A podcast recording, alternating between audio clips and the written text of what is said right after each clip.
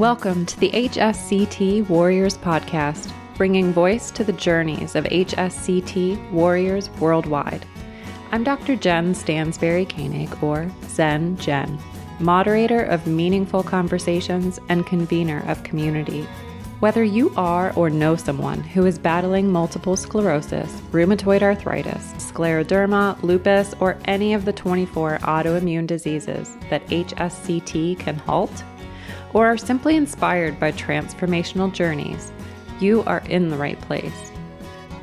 As we continue to grow the HSCT warrior community, illuminate the invisibilities of autoimmune disease, recognize the possibilities of a future free from disease progression, connect through our shared experiences, and advocate for an inclusive society. We are glad you've joined us.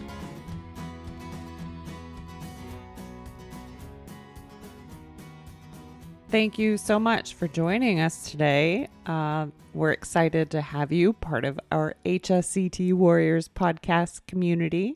Joining me this morning is Kevin from Canton, Ohio. Canton, Ohio. Thank you. Who received HSCT? Uh, I was uh, transplanted or treated in April of 2016 at uh, Raffles Medical Center in Singapore. So exciting to hear more about your journey to Singapore. But before we get started with my questions, why don't you tell us more about how you came to find out about HSCT? I found out about it, uh, I think, the way just about everybody else does, and that is through uh, Facebook. I'm not exactly sure how, but somehow I uh, ran across. Um, uh, something about by George Goss on one of the Facebook groups while I was researching Lyme disease. Prior to going for HSCT, I was uh, treated for Lyme's disease just to see if it would have any effect on my MS, which uh, it didn't, but it did lead me uh, to HSCT as a treatment. I had planned on going for an MSC treatment because there's a uh, clinic in Beachwood that does the liposuction, and uh, then they return the uh, separated stromal vascular, vascular fluid through an IV back into your system. But I just realized that I was probably wasting my time and my money, and then I had to go for HSCT. So, what other treatment options had you tried? Oh man, well, I was on antibiotics. I went through the B things.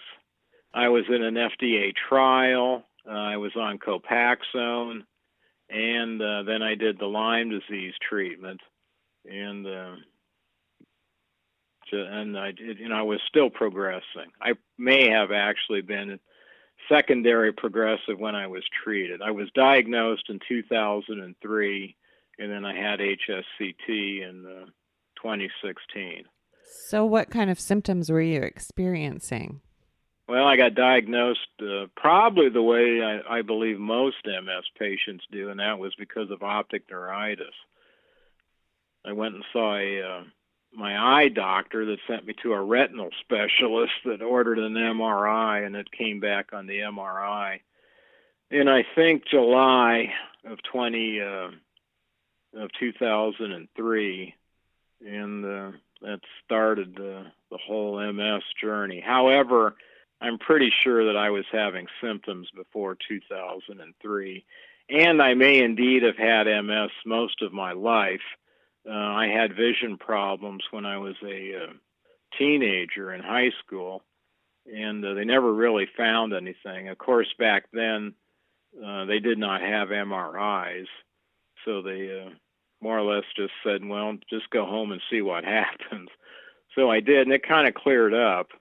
Uh, but I uh, I think now that that was probably a, a case, a mild case of optic neuritis. In fact, my first uh, neuro, he uh, he told me, he says, I think you've had a mild case of MS just about all your life. And uh, looking back on it, I, I kind of tend to agree with him.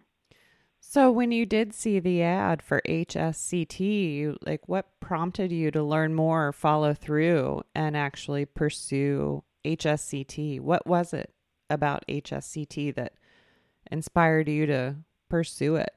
just the fact that it ended MS. It, it halted the progression, which is something that the drugs won't do. And when effective, the, the best the drugs do is slow it down. And I was just tired of it. I mean, I just wanted rid of the MS. And so I just decided to, if at all possible, that I was going to go for HSCT. I sometimes refer to HSCT as the nuclear option mm. because it is um, probably the the uh, you know the hardest uh, of all the options you have for treatment is the HSCT.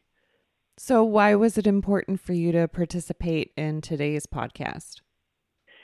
Well, every time I see someone in a wheelchair, I, I, I just get so mad and so frustrated. I just want to scream HSCT because I know HSCT could possibly have helped them. And what's happening with the MS community in regards to HSCT, I, I think is just sad and, and outrageous and borderline criminal. I mean, the fact that patients are not being informed about HSCT is horrible. I bet 95% of all MS patients have never even heard of HSCT.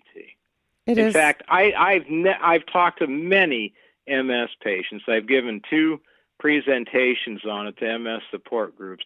Nobody has ever heard of HSCT.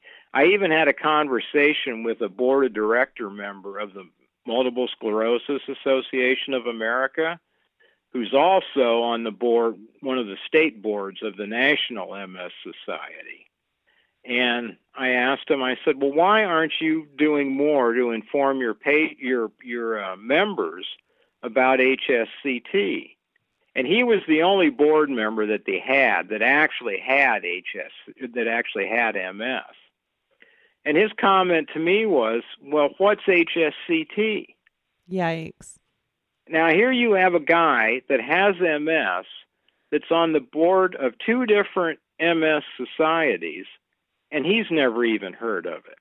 I mean, what do they do besides go on walks, have bike rides, or throw themselves lavish awards dinners? You know, I'm really not sure as I've never joined a society or looked even into the support group. I believe I used a website once to try to find a physical therapist that was trained to specialize in treating patients with MS. And other than that, I I can't say that I ever depended on them for anything. Well, I just think that it's outrageous that they aren't informing their members about HSCT as a treatment option because, like most vets, we just about all say the same thing that we the only regret we have is that we wish we would have done it much sooner before the disability accumulated. Well, and to be fair, it is the doctor's responsibility to be sharing this information if they have it, right? Because ultimately, a doctor is the one to recommend a treatment protocol. So it's it's also discouraging that not more doctors know about HSCT as an option. Yes, but it it's also I think the uh, responsibility of the MS societies. And I've read, you know, their magazines. They'll talk about anything. You you go through them and they talk about anything except HSCT. And when they ever do mention it, they always put it in the middle of a research article or at the end of an article and they'll just have a little paragraph about it. And I, I just think it's outrageous. You know, I, I talk about it as much as I can just to try to inform people. Whether they decide to have it or not is it's purely an individual choice, but I think everybody should at least be aware of it. Aware of it as an option, absolutely. Trying to spread more awareness. That's why we're here today, right? Correct. So, why don't you tell us more about your trip to Singapore? Oh, well, I'm certainly glad that I did it. And um, looking back on it all, uh, I would do it again in a second. It, it actually went very smoothly as far as uh, just the logistics of just getting there and, and going to Singapore. Singapore is wonderful. Uh, they're one of the world's most advanced countries, and Raffles Medical Center is one of the world's best hospitals with some of the world's best doctors. I was uh, very blessed, as I call it, to be accepted as a patient there by Dr. Lowe and her staff. And I had some real problems during treatment, and they, they got me through all of it. But back when I was applying for treatment back in 2015, when I actually got started, um, the world of HSCT was quite a bit different than it was today, than it is today. The um, Mexico facility had just opened, and at that time, you had to have a caregiver go with you. Well, I didn't have anyone that was available, so that ruled out Mexico. And I had been previously turned down by Chicago, which I wasn't really surprised or that all upset about. I kind of anticipated that. So I was planning on going overseas for treatment anyway. So basically, my options were Russia, Israel, and uh, Singapore. Well, at that time, the Russian facility had a two year waiting list. And I didn't really want to wait two no, years. That's fact, a long time. It is. And my MS was active. I was getting worse and I wanted to get treatment as soon as I possibly could. So that basically narrowed it down to uh, Singapore and Israel. And there was a couple of reasons that I didn't really want to go to Israel, and that basically left Singapore. So I started communicating with Dr. Lowe and her staff, got my medical records all together, and sent them over to her. And um, she agreed to accept me as a patient. Well, then in June of 2015, I ended up having to go into the hospital and have hernia surgery. And that kind of delayed the process and actually made my MS even worse. Um, they warned me about that in my pre-op with the surgeon. He told me, he said, "You're, you're, you're going to the surgery is going to make your MS worse." Well, and yeah, said, well, it's what? trauma. Well, yeah, but I, I said, what what choice do I have? I said, I've got to have this hernia fixed right. it was ex- it was extensive. They couldn't do the laparoscopic surgery. They had to uh, give me a full incision, and uh, they filleted me like a carp because my hernia was so in- extensive. But they they got it fixed, and uh, but what happened then was people got ahead of me in line at uh, Raffles Hospital, and so the uh, patient coordinator she says, "Well, we're sorry, but you know we're we can't take you now until the end of February in 2016." And I thought, well, considering my incision, the last thing I want to do is end up in the hospital undergoing chemo and throwing up and popping stitches. Right, right. So I thought, you know, that's that's probably good. It'll give me complete time to heal up. It'll give me plenty of time to get my arrangements made and everything to leave. And so it, it actually worked out pretty good. It's wonderful when things fall into place, especially when you have to go halfway around the world. How was that for you, just to be on your own in Singapore?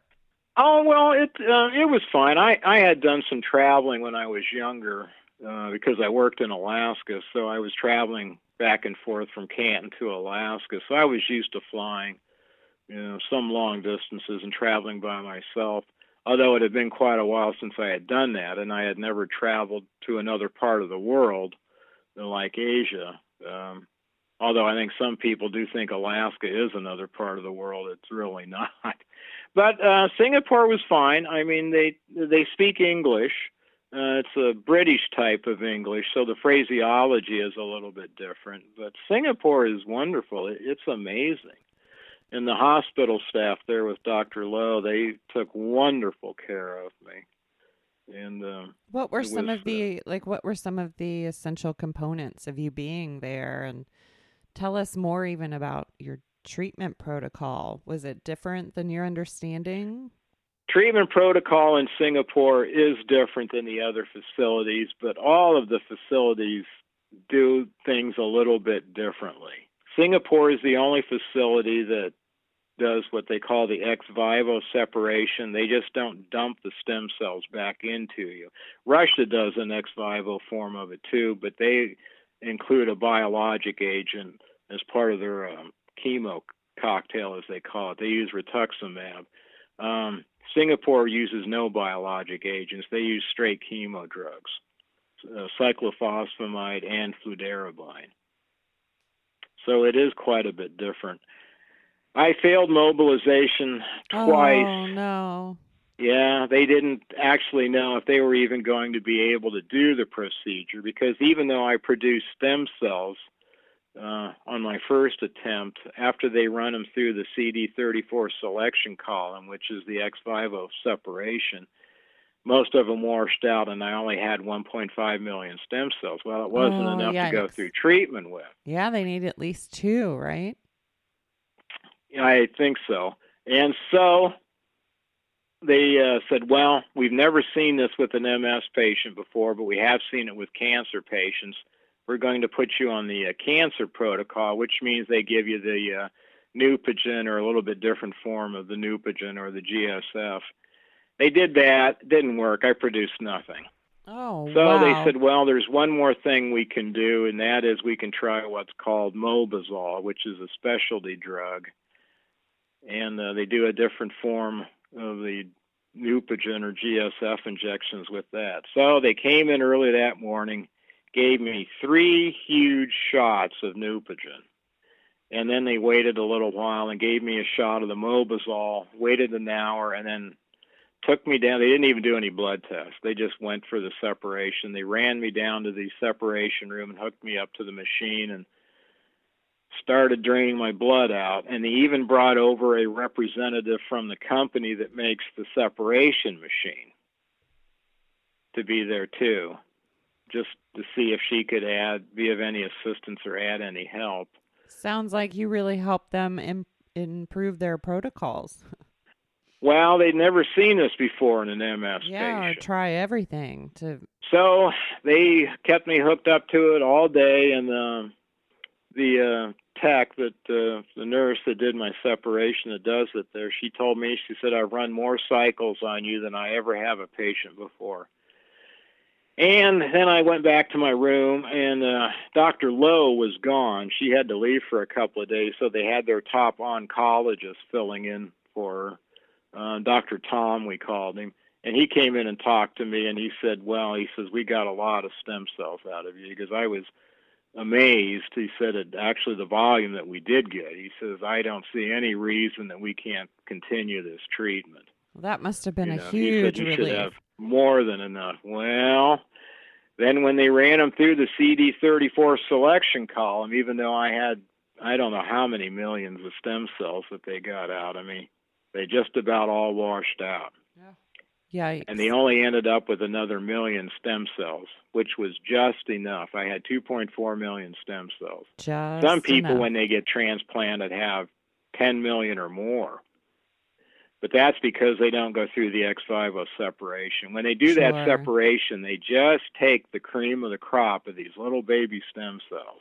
It's encouraging to know that your body was able to respond even to this modified extraction. Well, it took three attempts and an awful lot of drugs, but uh, that must that been, and uh, help from my guardian angel and constantly praying the St. Jude novena and intervention from St. Jude. I think I definitely had some divine intervention in this. They got me through it, and then Dr. Lowe had returned then that night, and so the next morning she just ordered me taken right into uh, into treatment, and I started the chemo. Then the, the Right following away. morning. right away. Yeah, and then I developed some problems during treatment. I had uh, an E. coli blood infection. Yikes. Yeah, which caused me to be hospitalized probably five days or almost a week more than most patients because they had to finish up treating me. They caught it right away. They jumped right on it and started the medication, so it really wasn't uh, as big a problem as it could have. I, I got excellent medical care. I don't think I could have possibly had any care any better. That's Yeah. so wonderful to feel so supported when you're going through what sounds like a lot of complications. Well, it was. And then afterwards, I still had uh, blood in my urine. I had developed hemorrhagic cystitis. Well, they originally thought it was from the chemo, but then it just didn't clear up.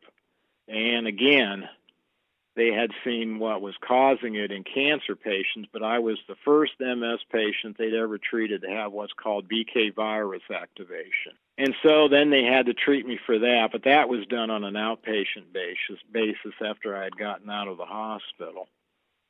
And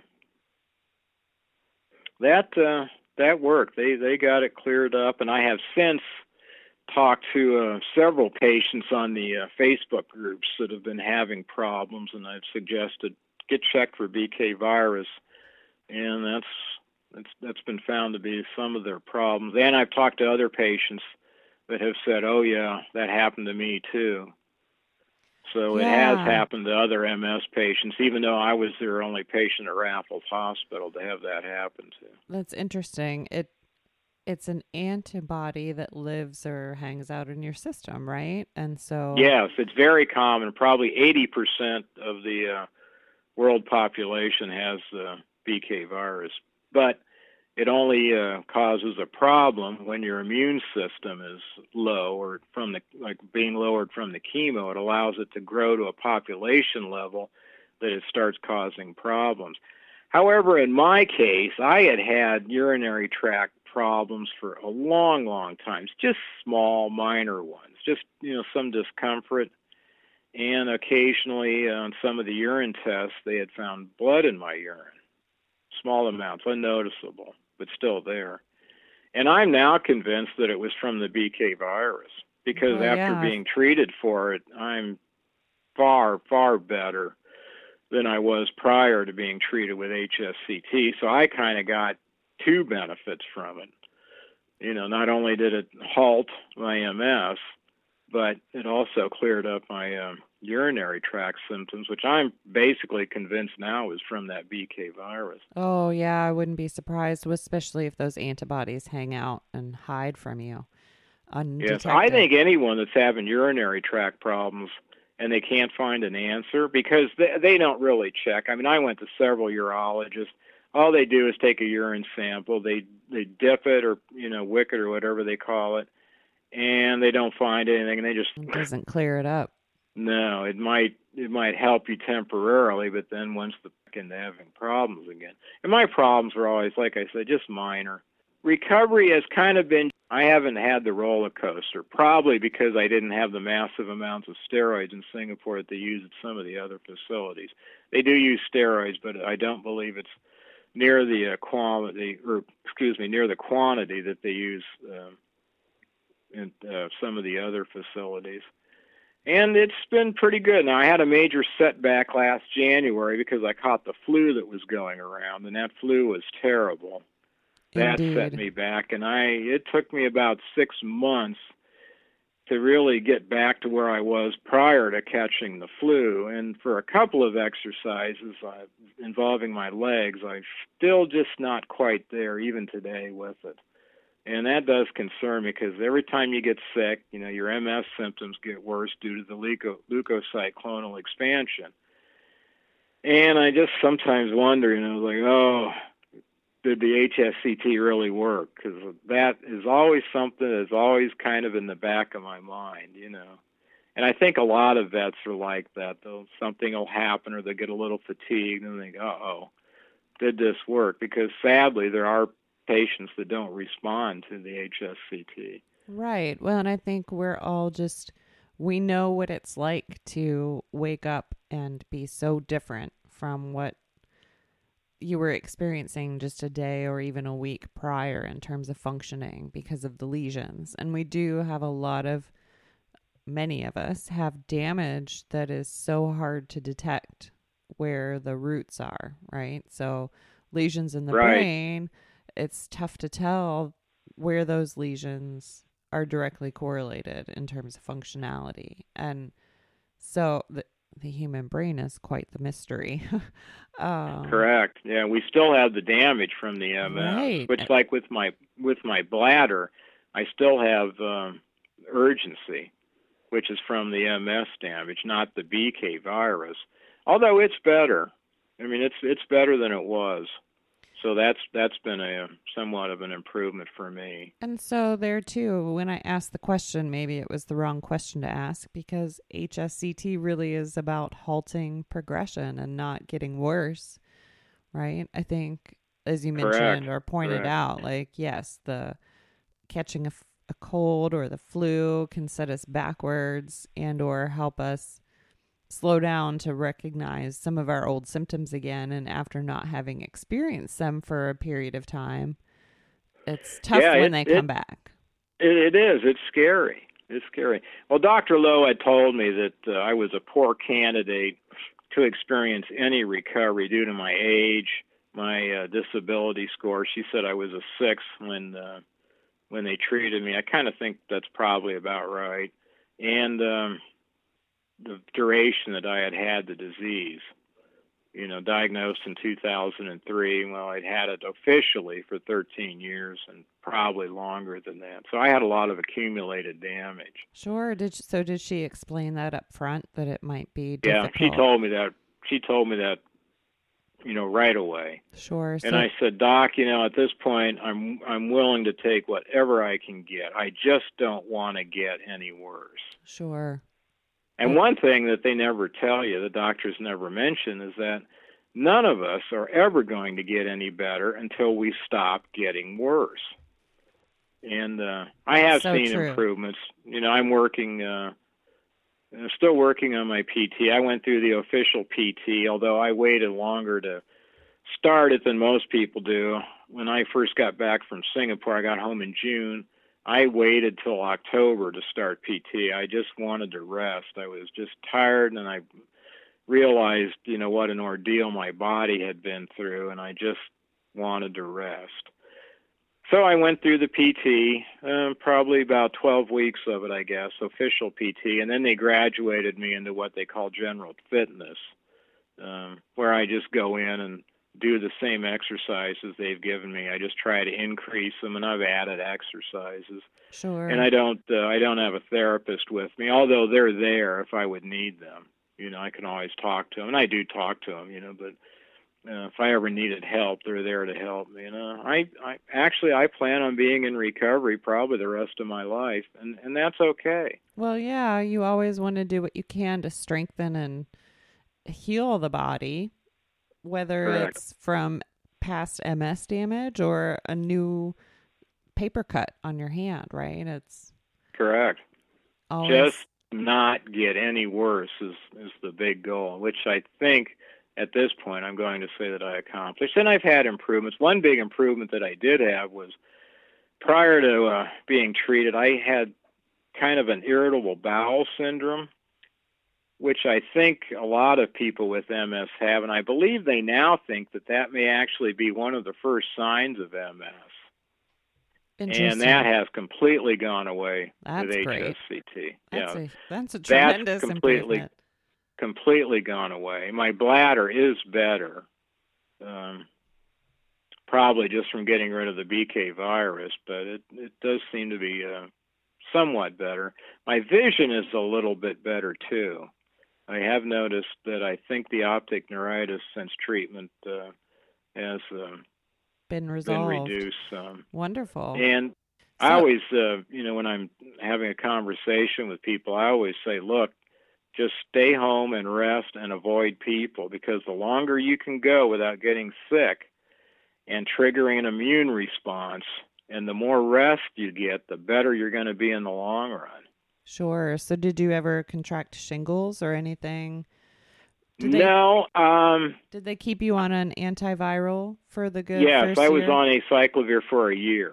Um, actually, I had had a very, very mild case of shingles, probably, oh, I don't know, 20 or 25 years ago. So I'd already had some experience with uh, with them, although it had been very, very mild case. In fact, I wasn't even sure it was shingles. I thought I'd just gotten bit by something, So and I still you kind of wonder if that's what it was. But the doctor was certain, and they said no, it's shingles. You know. have you So had I had your- already had shingles, but I guess you can get them again. indeed have you had your titers checked? Um, partly. Um, there was some kind of a screw up at the lab. They didn't run everything that my hematologist ordered. Um, but what did come back, which was chicken pox and um, which is the shingles, and uh, the measles came back as good.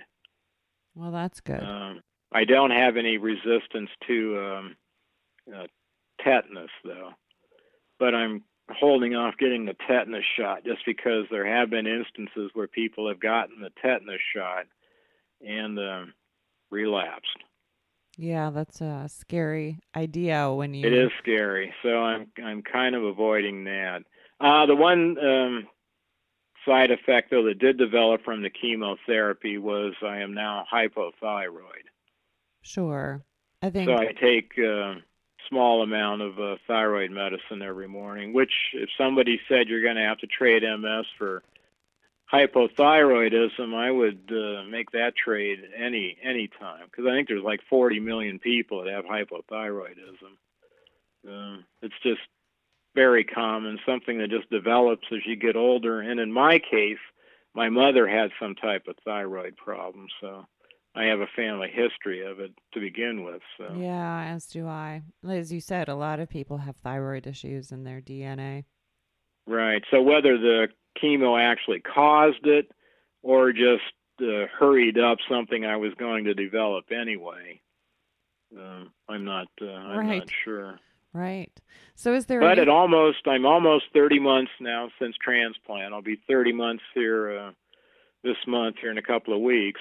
Um, I'm going to say that HSCT was successful and that uh, other than having that flu, back in January at the 20 month mark, I I've been doing, I think, very very well. Almost three years out. That's wonderful. Things, with all things considered. What if? but as back to what I was saying before about the world of HSCT being you know, different today than it was even just a few years ago when I was applying for treatment. The opening up of the Mexico facility and the expansion of uh, the Russian facility. I believe they expanded their facility there in Russia uh, the waiting list are down to six months or less for people that apply. That's so encouraging. Well, and I've I've been noticing there's a new international nonprofit forming in the UK in the United Kingdom to help support people internationally uh, receive HSCT or pursue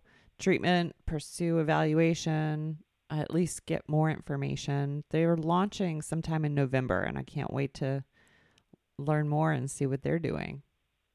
HSCT gets more publicity in England than it does here. I remember when Dr. Burt made his presentation to the uh, European Bone Marrow Transplant Conference and presented some of his trial results. Right. Um, it was pretty big news in England. In fact, I posted a couple of the shows that were done about it on our uh, Facebook group. It got no mention in this country at all. Yeah, I don't understand that. None. There was no mention of it by any of the MS societies, and there was nothing in the general press or on TV or radio or anywhere that I could find about it. I wonder if they did anything in Chicago. Seems... Uh, you mean on the local TV? Yeah, just, you know, he's been doing this research at Northwestern now for quite some many years. and it... I, I'm going to say no, because if there had been, I'm sure somebody would have posted it. Yeah, I don't know. We'll have to look into that, huh? And I've talked to uh, MS patients from Chicago, you know, on some of the Facebook groups or some of the MS groups and they don't know anything about Dr. Burt or anything about HSCT. They've never heard of Dr. Burt or HSCT, and they live miles from the hospital. Right. I mean, they're right there, right? And they know nothing about it. It doesn't make any sense. It's why I'm so angry at these MS societies. Why uh, they they are so resistant to even mentioning it that it's just absurd. I I can't even talk to them or anybody from these organizations anymore because I get so mad I just lose it. So, how can we shift that for people? How can we continue to get the awareness out there? We're just going to have to keep doing what we're doing and I think we're just going to have to overwhelm them with numbers. The more people that can we can get treated that start saying, "Hey, you know, look, you know, we have, I think, now in the state of Ohio, as far as I can figure, and this is just an estimate, but I think we've got somewhere around two dozen HSCT vets here in the state of Ohio, or or pretty close to it.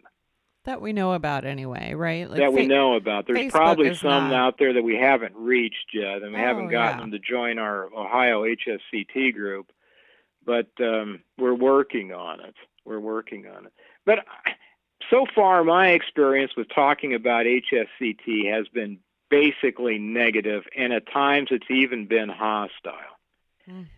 And I know when I gave the one presentation to the uh, one MS support group, I actually had a lady and her husband come up and yell at me after the presentation. Yikes!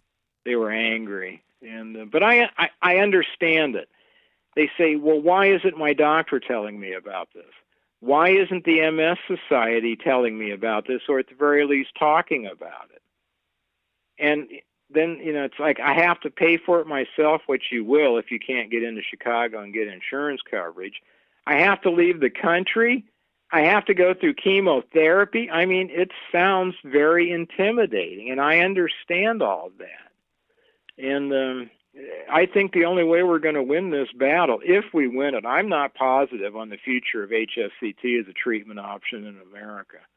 I think that the uh, medical community and these MS societies are going to resist it as long as they can.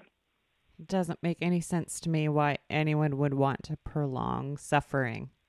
I have gotten so mad at at these people that work for these MS societies that like I said, I can't talk to them anymore. I actually had one person from the MS society tell me that and I asked them I said, "Why aren't you advocating for this. They just said it's not our job to advocate.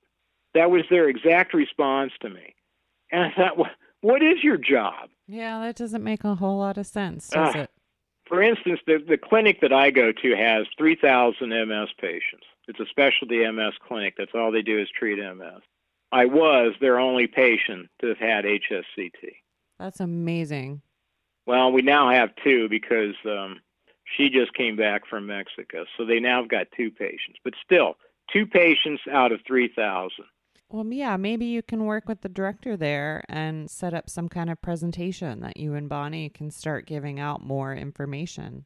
Not that well, it's, I not think that, that would job, be a but pretty a pretty hard thing to do. I, I I don't see that happen. I walk through the clinic every Tuesday because my yoga class is there and I go to yoga class, so I just cut through the clinic to say hi to whoever I see, and uh, nobody ever ever mentions anything. They just say hi, you know, or I mean they're friendly and they're nice, but they don't ever say, well, how did the treatment go? How? I mean, they don't ask a single question about it. Maybe you could let them know that you've been interviewed on this podcast and give more information to the desk about HSCT and your story and you can say like I've been coming here for how long now and don't you see that I'm no longer progressing that everything has been halted and I'm almost 3 years out now and do you see the difference? I you know I tried I've I've spoken out a lot about this and like I said I gave you know two presentations on it and the feedback has been universally negative. I hope that. And can... I don't see see that changing, especially like you said at the clinic or at the doctor's offices, until the FDA comes out and approves it. Yeah, well, well, the FDA isn't in any hurry to approve it because there's nobody pushing for it. You know, when a drug company comes out with a new drug, they've spent a ton of money doing the FDA trials, and I know a little bit about that, having been in one and then they go to the FDA with their attorneys, with their lobbyists, with their you know their research, and they say, "Hey, here it is, approve it." Well, that's not happening with HSCT because there's there's nobody pushing it or lobbying for it. So they're not in a real big hurry, as far as I can tell, to approve this. Well, yeah, Dr. And Burt. then the MS societies say, "Well, we're not advocating for it or, or even going to talk about it because it's not FDA approved for MS." It's like each one uses their other one's own inaction to justify their inaction, kind of like a circular firing squad. Yeah, it's a bit of a tough situation when Dr. Burt has such a small crew. Uh, it's Cal- like me at the MS clinic with 3,000 patients. It's right. just me. Right. Well, all we have is Dr. Burt, and both he and I are pretty easy to ignore. Just like they ignored his presentation to the European Bone Marrow Transplant Conference in Europe, over in Europe. Right. Didn't get to... a single word of notification, no publicity in this country whatsoever. It was completely ignored. It is maddening. I think I think they're just deliberately ignoring it. I mean, how it, it was big news in England, and I posted a couple of the TV programs that talked about it on our Ohio website, and it was on some of the other Facebook groups too. How could they not know about it? Right, or the promises, the uh, the hope and opportunity that it offers so many people. But then again, when I go back to that conversation I had with the board member of the uh, MSAA and who was on the state board of the uh, MS Society, uh, he, I think, was their only board member that had MS, and he had no idea what I was talking about. He he had never heard of HSCT. It's such a different thing when nobody is aware. It's such a different idea to roll around in your head from medication, right? It, I mean, they've been pushing the medication for so long, when you hear something different from medication for the rest of your life, it's tough to wrap your mind around it. That's part of it. But it, you know, we have the MS narrative. Right. And the uh, medical community and the MS community, it's like a big oil tanker. It's like a huge ship. And once it gets to heading in a certain direction, it takes an awful lot of power to get it to change course. Mm, turn around. And with MS, you've got the patients, which are kind of pre programmed to take a pill, get a shot, or go for an infusion. And you have the doctors, you know, the medical community, and then you have the drug communities, which kind of make up the whole MS ship. And there's a lot of mass there, there's a lot of weight, and they're all going down the direction of the drug of drug treatment. So, how could we shift that? What could you offer as advice? I, it, I think the only way we can do it is just to overwhelm them with numbers. You know, until there's so many people that show up and say, hey, we've all had HSCT and look, it works. Right. Or it works most of the time. Sadly, it's not 100% effective. Sure. You know, like I said, we've got over 3,000 patients at the MS clinic I go to. They've now had two patients that have had HSCT. I can just almost guarantee you that they're just going to ignore us. They're not going to say anything about it. They're not going to be hostile. They're just they're just going to ignore us. We've got to mobilize more warriors. Well, we've got to have more people treated. When they eventually get a hundred people that have been treated with HSCT, then maybe maybe they'll notice. At this point, you know, I mean, who am I? I'm just some crazy guy that's they consider non-compliant. Well, because I'm not on, on I'm not on an MS medication. Maybe we need to get your yoga mat printed with a big HSCT logo. And every week when you're there for yoga and you roll out your mat and it says HSCT on it, people might begin to ask you, "What what is that?" Yeah, I mean it's it's it's really difficult, Jen. I mean it's it's it's why I'm just not very very optimistic. Why don't we shift gears for a minute and why don't you name a superpower that you gained from your experience with HSCT? Oh, if I have any superpower at all, it's my guardian angel. Yeah. Yeah, my guardian angel, and then uh, intervention from St. Jude. And when I was going through all of that in Singapore, I prayed the St. Jude Novena constantly, asking uh, for intercession. Well, something worked because I managed to get enough stem cells uh, to, you know, for mobilization to go through the treatment. Yeah, that must have been terrifying to go through so many complications. It was. I, you know, I was at the point I just couldn't believe it. I mean, I was just devastated.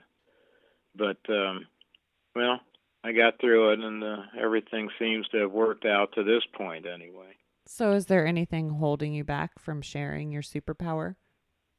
No, not at all. I mean, I I will talk about HSCT in my experience to anybody that wants uh, you know that wants to listen, and I I do mention and bring up HSCT as much as I can on the MS websites, on the Facebook groups.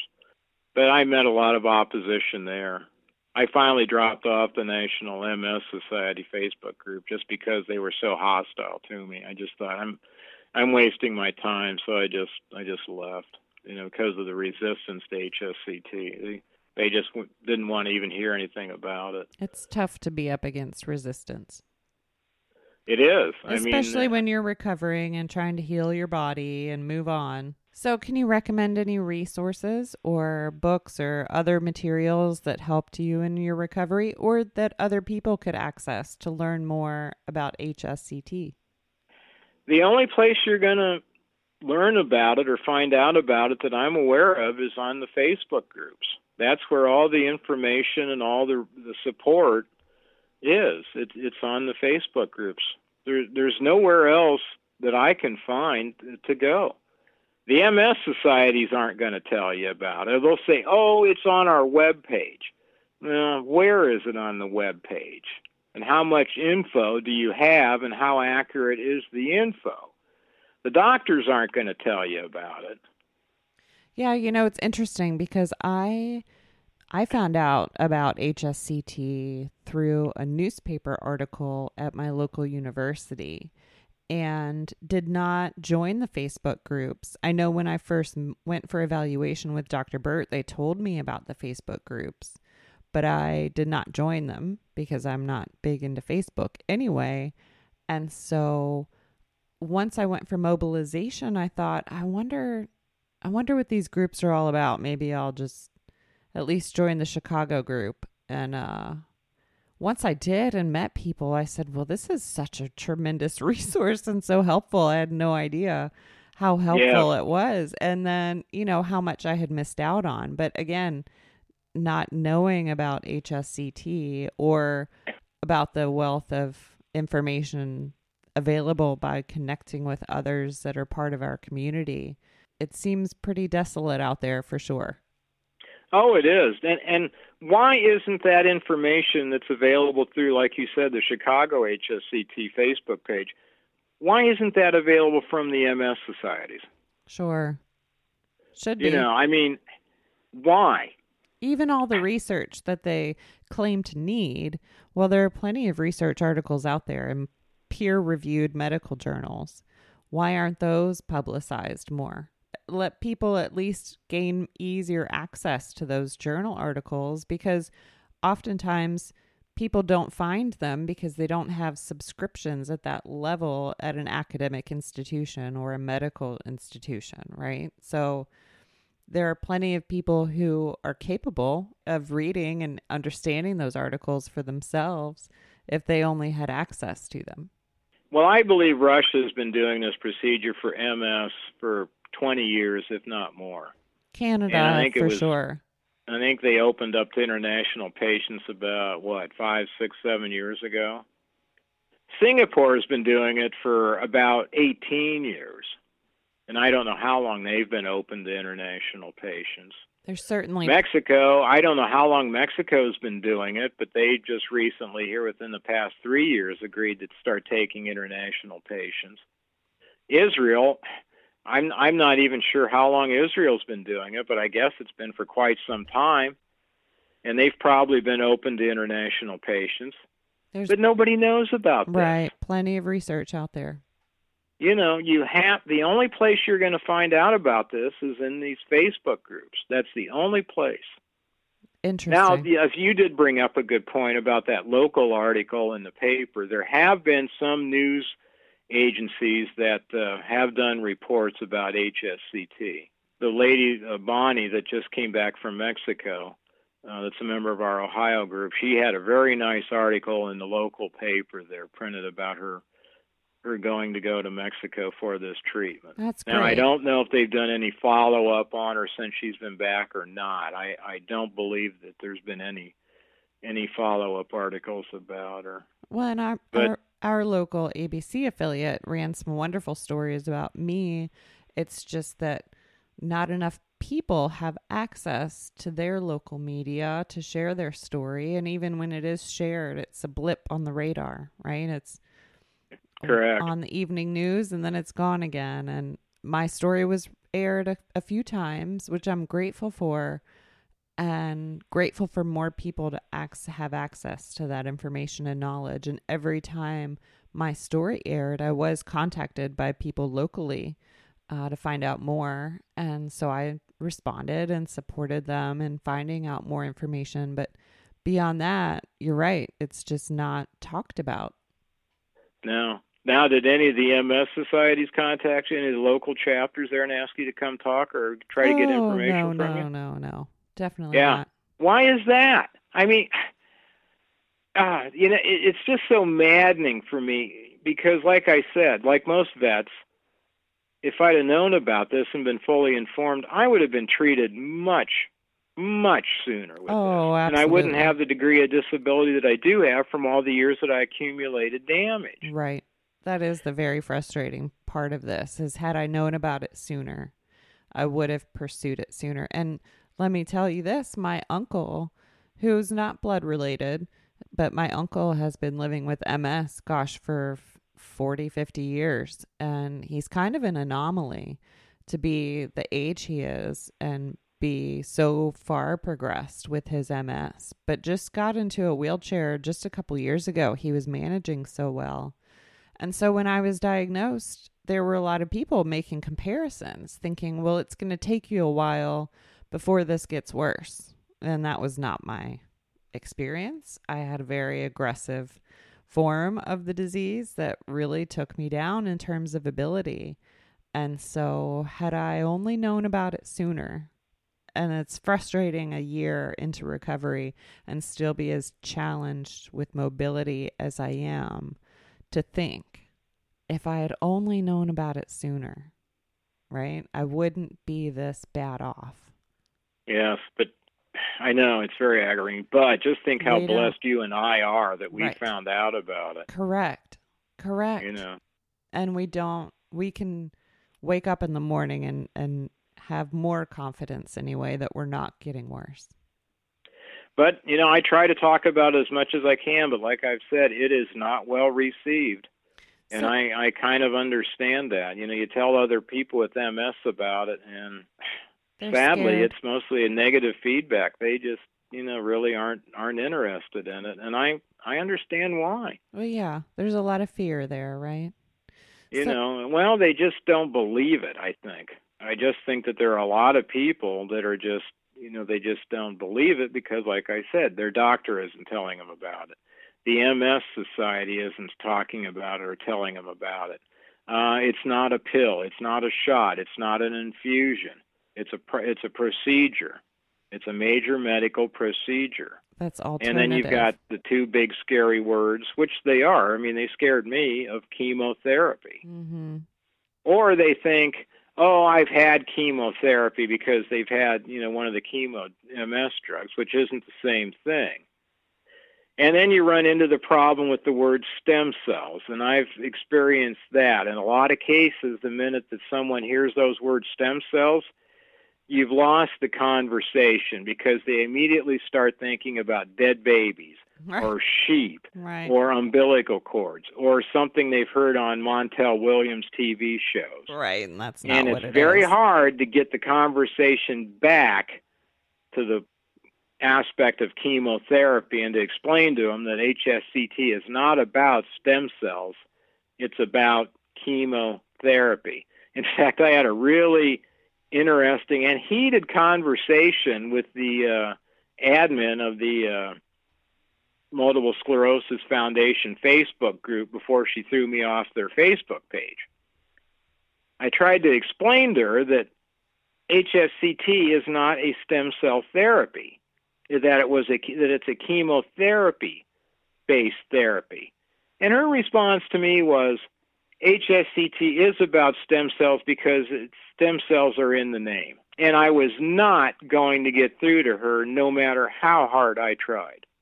That's disappointing. But then again, we have somebody in a high level at one of these MS organizations that doesn't have MS.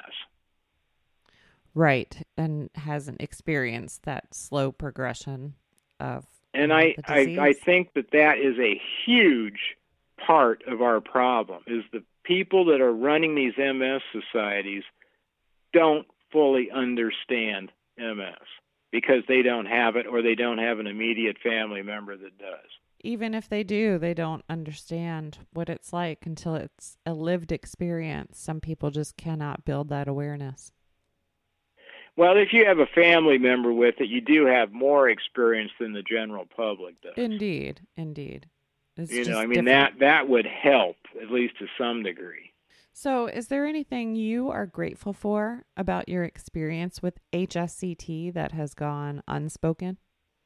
Unsp- oh, I don't know. I'm very grateful for Dr. Lowe for accepting me. I'm very grateful to the whole medical staff at Raffles Hospital. They were just wonderful. and They were fantastic to me. I'm grateful for all the divine intervention from my guardian angel and St. Jude and just uh, everybody back here at home that helped me get ready to to go, all my friends and everything, and all the people that prayed for me. I had a great prayer chain going back here, and uh, I I fully believe in the, there was uh, some divine help getting me through all this because I certainly had my problems. Yeah, you certainly faced some challenges with going through everything, but I appreciate your focus on shifting the narrative to mobilize for advocacy and maybe we do. We need to just mobilize more warriors and continue to get our stories out there.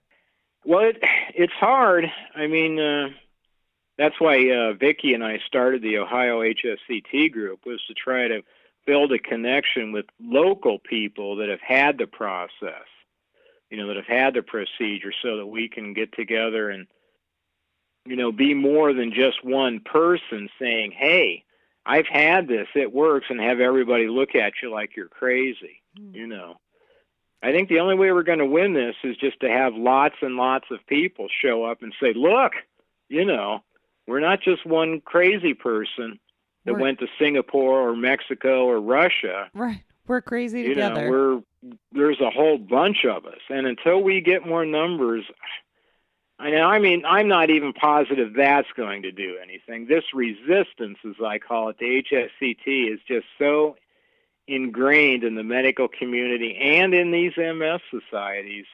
I, I think it's going to be a really, really tough fight that we're in for to get any progress from this at all. I know they say that. Um, they think the FDA will finally recognize HSCT for MS in 2023, I believe is the figure that they keep quoting. Well, that's, I mean, that's what, five years from now? Right, too far away.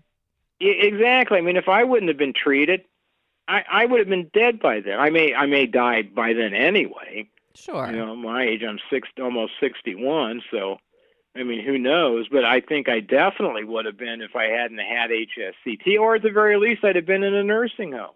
Right, right. Well, how many people are going to get worse and suffer needlessly that could be helped with this procedure, and they, they aren't even going to know about it? And that's why we're here. That's why we're here, sharing our stories and trying to advocate more for HSCT as a valid medical procedure grounded in science that halts progression of disease and disease. Well, I, I really uh, applaud you for your effort in starting this uh, this podcast. Hopefully, it will gain some momentum and we'll get a lot of people to listen to it. I uh, hope that's true too. I I do have plans this fall for some recordings of some panel responses to more questions about what is HSCT and how do we learn more. I also plan to get more active on the YouTube and at least extend the audience beyond podcasting into the YouTube plethora of opportunity um, and just continue to try to get this out there on more platforms so that more people do have a chance to tune in and learn more from our stories, our journeys. Thank you for sharing your journey. It's been so amazing to hear more about Singapore and the chance you took and your warrior bravery and continued push to be an advocate for HSCT. Thank you for your commitments. Well, thank you so much for having me, Jen. It's been a pleasure.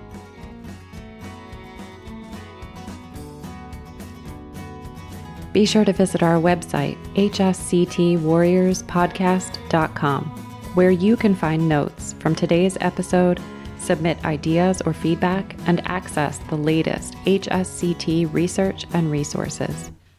Special thanks to musical genius Bill Alitzhauser for sharing his superpowers to create the soundtrack, edit, and produce the audio to make this podcast possible. You can find us both when you subscribe on SoundCloud, iTunes, or wherever you find your podcasts. Take a moment to leave a review because your feedback will help to develop even better episodes, and your ratings will help other people find the show. Just a quick announcement to close out today's episode because it definitely inspired some ideas and calls for action. In consideration of feedback received on the blog, Instagram, and Facebook pages, we're going to take the holiday season to regroup, refresh, and record new episodes. We're always looking to grow, so if you are interested in being interviewed or have ideas for upcoming episodes, please be sure to visit our website, hsctwarriorspodcast.com, to leave feedback and subscribe so that you don't miss out on any interim updates as we prepare season two. Thanks so much for tuning in and for being a part of this community. We wish you all the best in health and wellness moving into the holiday season. Take good care and be kind. Be well.